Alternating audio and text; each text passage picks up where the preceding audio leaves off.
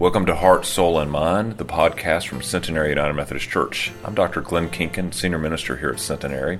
My hope is that this podcast will give you some good news for your journey today.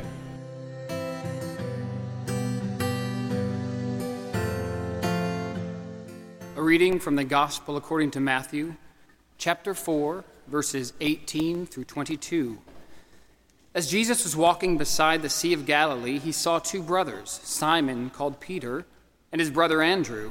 They were casting a net into the lake, for they were fishermen. Come, follow me, Jesus said, and I will send you out to fish for people. At once they left their nets and followed him. Going on from there, he saw two other brothers, James, son of Zebedee, and his brother John. They were in a boat with their father, Zebedee, preparing their nets. Jesus called them, and immediately they left the boat and their father and followed him. This is the word of God for the people of God. Thanks be to God.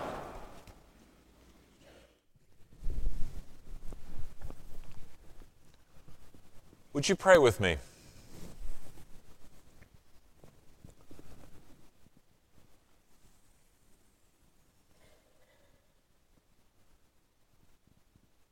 Almighty and God, gracious God, you call us to this place you call us to this place during this hour to come and worship you, to hear your word read and proclaimed through hymn, prayer, scripture, proclamation. And so, as we hear your words that you speak to us, transform our hearts so that we would leave this place not just as hearers of your word but as doers of your word. In your Son's holy name we pray. Amen.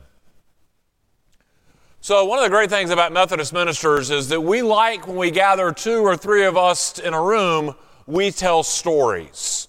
We tell stories of our careers, and sometimes the stories get to this game of, you won't believe this.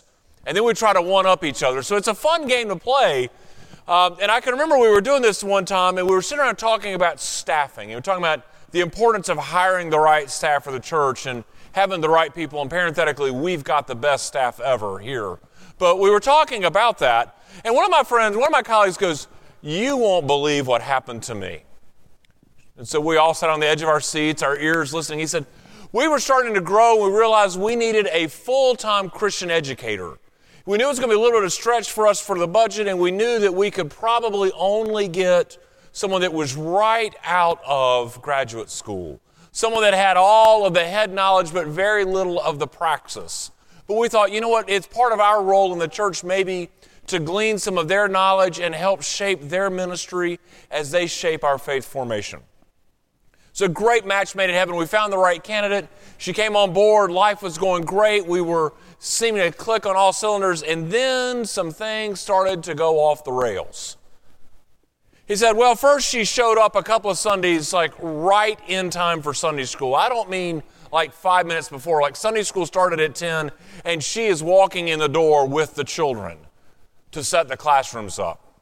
That was a little annoying, but we thought, you know, maybe she's running late. And then there was a Sunday that she just didn't show up at all. And when we quizzed her about it, she said, I forgot it was Sunday. Really? But anyway, then he said later on she started coming in like she was running late, coming in after Sunday school started. And one time she came in and she was so disheveled and so discombobulated, we were pretty sure she'd stayed up all night. And so I had to have that hard conversation with her. And for this, hard, for this colleague, a hard conversation with him starts off like this We're going to have a conversation it's not going to be any fun for me. It's not going to be any fun for you. But on the other side of this, we're going to be okay because God loves you. And I love you too. And I'm thinking to myself, I don't know what that feels like on the other end of that, but hmm, when you start off, this is a conversation that's going to be hard. It never goes well for me. He said, So I had that conversation with her, and she started to get better. And I thought, okay, we've moved past this. And then she started to be late again. And I decided I was going to have to have the conversation with her. Now, those of you that have ever managed people, You know what that conversation is. That's the pack up conversation. And he was getting ready to have it with her, and she walked in his office. She says, I need to let you know something. This church thing is too tough. I didn't know I was going to have to work on Sundays. I quit. Really? Christian education, and you didn't know you were going to have to work on Sunday. So, of course, he said, I didn't have anything else to say. She packed her stuff up and left. So I picked up the phone and I called the dean of the school and I said, You need to make sure your students understand that the job requires Sunday work. I mean, right? I mean, okay. And I think about that story every time I look at this text that Jeff just read. I think about that from the standpoint of Jesus is starting his ministry and he's building out his team. He's finding the right people, the people he wants to help him change the world. And he picks the most unlikely cast of characters. I mean, he doesn't go to the temples, instead, he goes to the docks. He gets people just like you and me, people that had really nothing to think about in terms of religious stuff other than they were faithful and followed God. He went for people that were just everyday Janes and Joes, everyday guys. So he goes along the docks and he reaches out to him and he says, his pitch is very simple Come, follow me. Now, the text records that, the, that they got up, that the fishermen got up, they left their nets, and they followed Jesus. And it sounds drastic and simple enough as it is, but when you look at the language, the language that they use for how they left is the same language that you use in the Greek for severing a relationship. So that sort of gives us the depth of what kind of a commitment the first disciples were making. I mean, in those days, you grew up in the family business. If your parents were fishermen, you were a fisherman. If you were a carpenter, you were a carpenter, a miller, a miller. That's just what we did as families. So imagine they're sitting there doing the family business. Jesus comes along and says, Come follow me. And they stand up and say, We're going. Mom, Dad, thanks for starting us out in life. Thanks for this great business, but we want nothing to do with it we're going to completely change our lives in a whole different direction.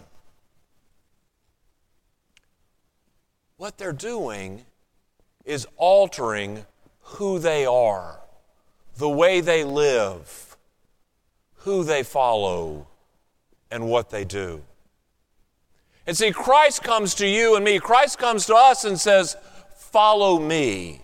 And what Christ is doing is much in the same way calling the first disciples, Christ is calling us to a better life, one that's better than anything we could ever imagine in the world for ourselves.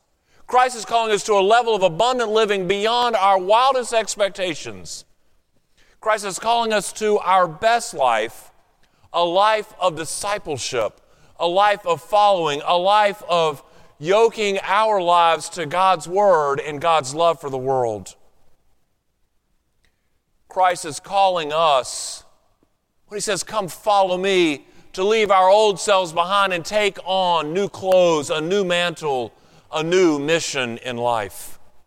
So, as I think about that and I think about the dreams and the visions that I have for our church, my dream for us is that we would live fully into our discipleship, that we live fully into it, growing closer to God, giving all that we can and putting it all into answering our call and living our discipleship in such a way that all the world notices that there is something different about us and about how we approach the world. John Wesley, in his charge to Methodists, one of the things he said, the marks of faith is to stay close to God. He's talking about that in terms of that relationship. Sure, he's talking about prayer and maybe even fasting, but he's talking about understanding what it is that God says to us. He's talking about getting into the Word. Now, we've got these Bibles in our homes, on our nightstands. I mean, we know how the story starts and we know how it ends, but what happens in the middle, the words and the stories and the guidance in the middle, is words that we need for our lives. It can shape how we approach the world around us each and every day. I mean, God speaks to us in all of life's circumstances. Just this week, I had lunch with the father of a teenager, and we were talking about how, how to conquer the teenage years where you're butting heads with your teens. Now, sometimes the Bible is pretty clear on what you should do with that, and sometimes it's a little murky. But what it's really talking about is in the idea of relationships where parents teach their children, they set the expectations, but they grow and mature together. Now, I can't tell you what section of the Bible points that out, but it's woven throughout the entirety of God's story of love. Or sitting with one of our church leaders and we're thinking about how to refocus and prioritize our ministries so that we are doing just what it is that God calls us to do in our church. Or turning to the Word in a conversation with a civic leader and to help them figure out how to balance this idea of faith and policy making so that all the world benefits. See, the Bible is a source of wisdom and guidance, and it's a source that we need now more than ever. It's the perfect roadmap I mean, we tell this to our third graders and our kindergartners when we give them Bibles that it's full of great stories, but it will be a guide for their lives. But if we want to get focused on growing closer to God, we've got to open up the book. We've got to delve into our discipleship. We've got to make it a priority in our lives, not just a ticket that we punch that we said, oh, yeah, we go to church, or oh, yeah, we did confirmation, or oh, yeah, we did, uh, we did the Bible training with our third graders. But we've got to go into the Word in depth. Not just for our children's sake, not just for our youth's sake, but for our own sakes as well. So, one of the things that we've been talking about is this idea of faith formation our Faith Formation Committee has got some great Sunday morning offerings, but there are new studies that are starting in the month of February. There are four new ones that you'll see detailed in the bulletin. If you want to go deeper in the Word, but you're not sure that you can make a year long commitment because you hear Bible study and you think immediately disciple, we've got some really solid short term studies that will whet your appetite and help us find that guidance and wisdom that God lays out for us every day taught by people who some fashion themselves as experts, but for the most part, what their real qualifications are is they're just like you and me, wanting to go deeper in the Word and hear what it is that God has for us. But that's not just for adults, we also have for our children and for our youth. And if this interests you, and I hope it does, I hope it challenges you to want to make that commitment, talk to Brett, talk to Kate, talk to Tammy. They would like to invest you and involve you in going deeper in God's Word. Because when we do that, we find that it's life changing, life altering, and we clearly hear how God is calling us. The other part of that dream that I have for our discipleship and the way we practice it is that we sort of practice this idea of all in. See, the Christian life, the disciples' life, is a changed life, a life where we are focused on what it is and who it is that God calls us to be. Many of our churches, the 80 20 rule falls in place where 80% of the work is done by 20% of the people. Well, imagine if we turned that on its ear, on its ear. What if we turned it upside down where 100% of the people of our congregation were involved and took care of 100% of the work, that each of us found our place in ministry, that one thing that we do that changes the world through the ministries of this church? What if we were committed enough that we wanted to say, when Jesus says, Follow me, that we say, Here I am, and that we go and that we don't look back. That we don't look back. The legend has it that as they explored the new world, the explorers, in some cases, when they landed on a new place, that they burned the ships so that people would be forced to live in this new reality, forced to explore a new case. Well, what if we decided, in a sense, to metaphorically burn the ships and we said, Lord, I will follow you, that we got up and left it all behind, our former selves, and took on a new life. A life where we poured ourselves all into what we do. We thought about our giving, how we give of our time, our financial resources, our talents, our energies, and we said, Lord, I put them on the table. Use them as they will. Use me for the good of your kingdom. Or the idea that we serve, we look for places where we would have a deep impact not only on each other's lives, but on the lives of our community and the world around us. If we are so moved to do that, where we want to do more than just exist, more than just be on the rolls, where we want to pour ourselves and our discipleship in the life and ministry of this church, I can guarantee you we have got a place for you. There are enough seats at any table and in, in, any ministry for you, for all of us. Send Jeremy an email. His engagement team has got some great opportunities and great need for us.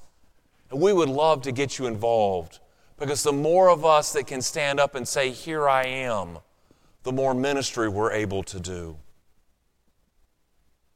As I think about that, I think also about this, this crazy place I find myself in life. As I've gotten older, my kids have gotten older, some of my friends and mentors and ministry and classmates who are just a little older than I am, their children have gotten married. Their children are having children. So now, when I go to meetings with Methodist ministers and whatnot, or friends from college or high school, the game is now someone gets out their phone and they say, Let me show you about my grandkids. This past week, I was with I was with three or four colleagues. I looked at three or four different videos of grandkids. Their kids are remarkable. They are no more remarkable than your kids either, let me just tell you. They're no more special than your grandkids. But here's the deal their kid, their grandkids, your grandkids, your kids, their kids are all special because they bring so much joy to our lives, don't they? Well, see, that kind of joy just exudes and it falls. off. So when someone pulls out their phone and says, Let me show you about their grandkids, I have more fun. I watch the video, but I have more fun watching the grandparent make sure that they can string through. Oh, no, you got to see this one here. It's really exciting. And to watch them get giddy with the whole idea. Their lives have been transformed because they get to wear a new hat that says Papa or Grandpa or Grandma or Nana or whatever. Well, imagine if that same joy of your discipleship just exuded from your heart. When Christ came to you and said, Come follow me, and you said, Here I am, and you followed just like the fisherman and you left it behind, that it was such a joy that people want to know, What is it about you? You enjoy life so much. You seem to be such a good person. You have rearranged your priorities where church is important to you. Volunteering and serving and changing the world is such a part of who you are. Or when you're sitting in a meeting and you begin to think about how you make decisions and you use biblical principles, and people start to figure out that you've got some other foundation than just logic, common sense. But there's something that's guiding who you are and the work that you do. People see the joy in your life and they want to know why. And you could almost say, Let me tell you about my church. Let me tell you about my faith. Where they begin to realize that that's what it is without you even having to say those words, where we would bear witness to draw others to us and, to, uh, and others to this church and its ministries because our discipleship just permeates every bit of who we are, and it cannot be contained.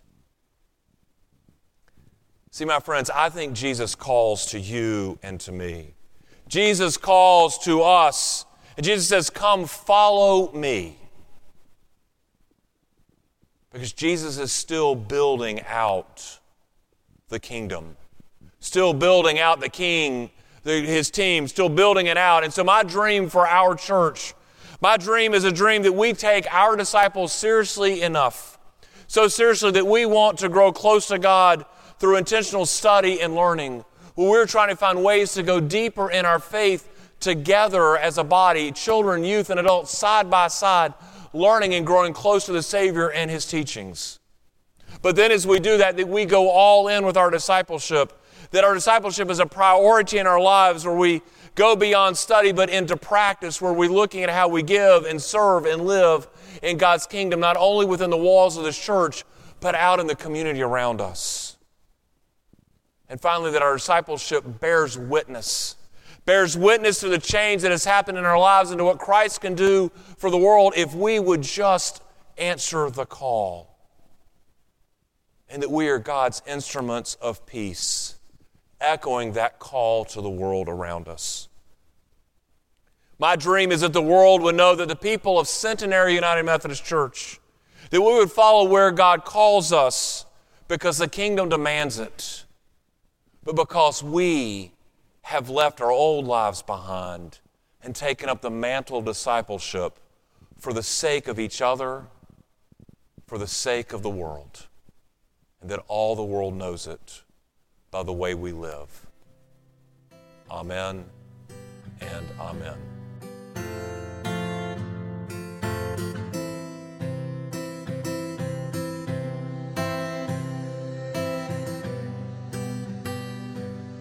Thank you for listening to Heart, Soul, and Mind, the podcast from Centenary United Methodist Church.